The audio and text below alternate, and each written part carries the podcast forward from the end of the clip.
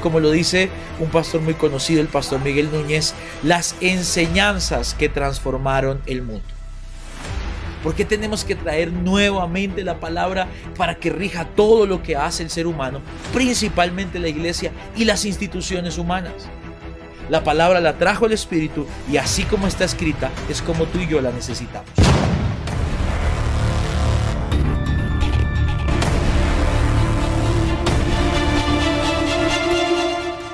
Hola, bienvenido a una nueva temporada de fotosíntesis. Iniciamos el mes de octubre y vamos a hacer durante todos los episodios de octubre una memoria de honor a lo que se conmemora cada octubre la reforma protestante. Y durante todo este mes vamos a estar viendo y estudiando eh, a detalle las cinco solas de la reforma. Así que va a ser un mes de mucho aprendizaje, va a ser un mes eh, de mucho crecimiento y sobre todo de hacer memoria de las cosas importantes, de los asuntos importantes de nuestra fe. Antes de entrar en el tema de hoy, quisiera que pudiéramos eh, orar y luego de eso quiero invitarte a que puedas darle like a que puedas suscribirte a nuestro canal y compartirlo después de que lo escuches. Muévelo por tus redes sociales para que más gente tenga acceso a esta palabra. Vamos a darle al Señor gracias por esta semana que comienza y este mes que comienza.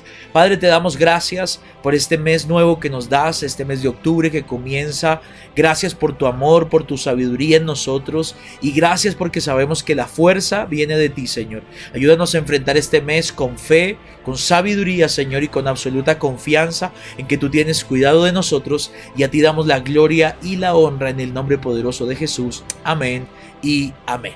Hoy comenzamos y quiero ponerles un poquito el contexto de lo que va a ser el trabajo de estos días de octubre en nuestra serie 5 del mes de octubre.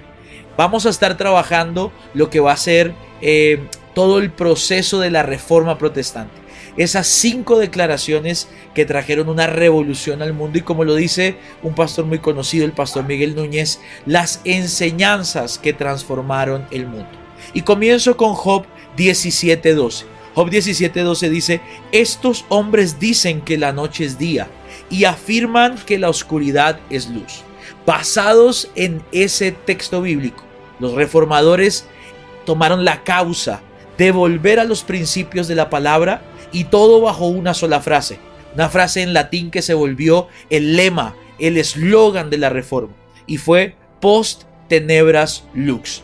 Después de las tinieblas viene la luz. Y es una alusión a esa etapa oscura, cuando la Biblia fue sacada de, los, de las instituciones. La gente dejó de tener acceso a la palabra y se volvió algo litúrgico el acercamiento a la palabra. Y eso provocó que viniera oscuridad a la sociedad.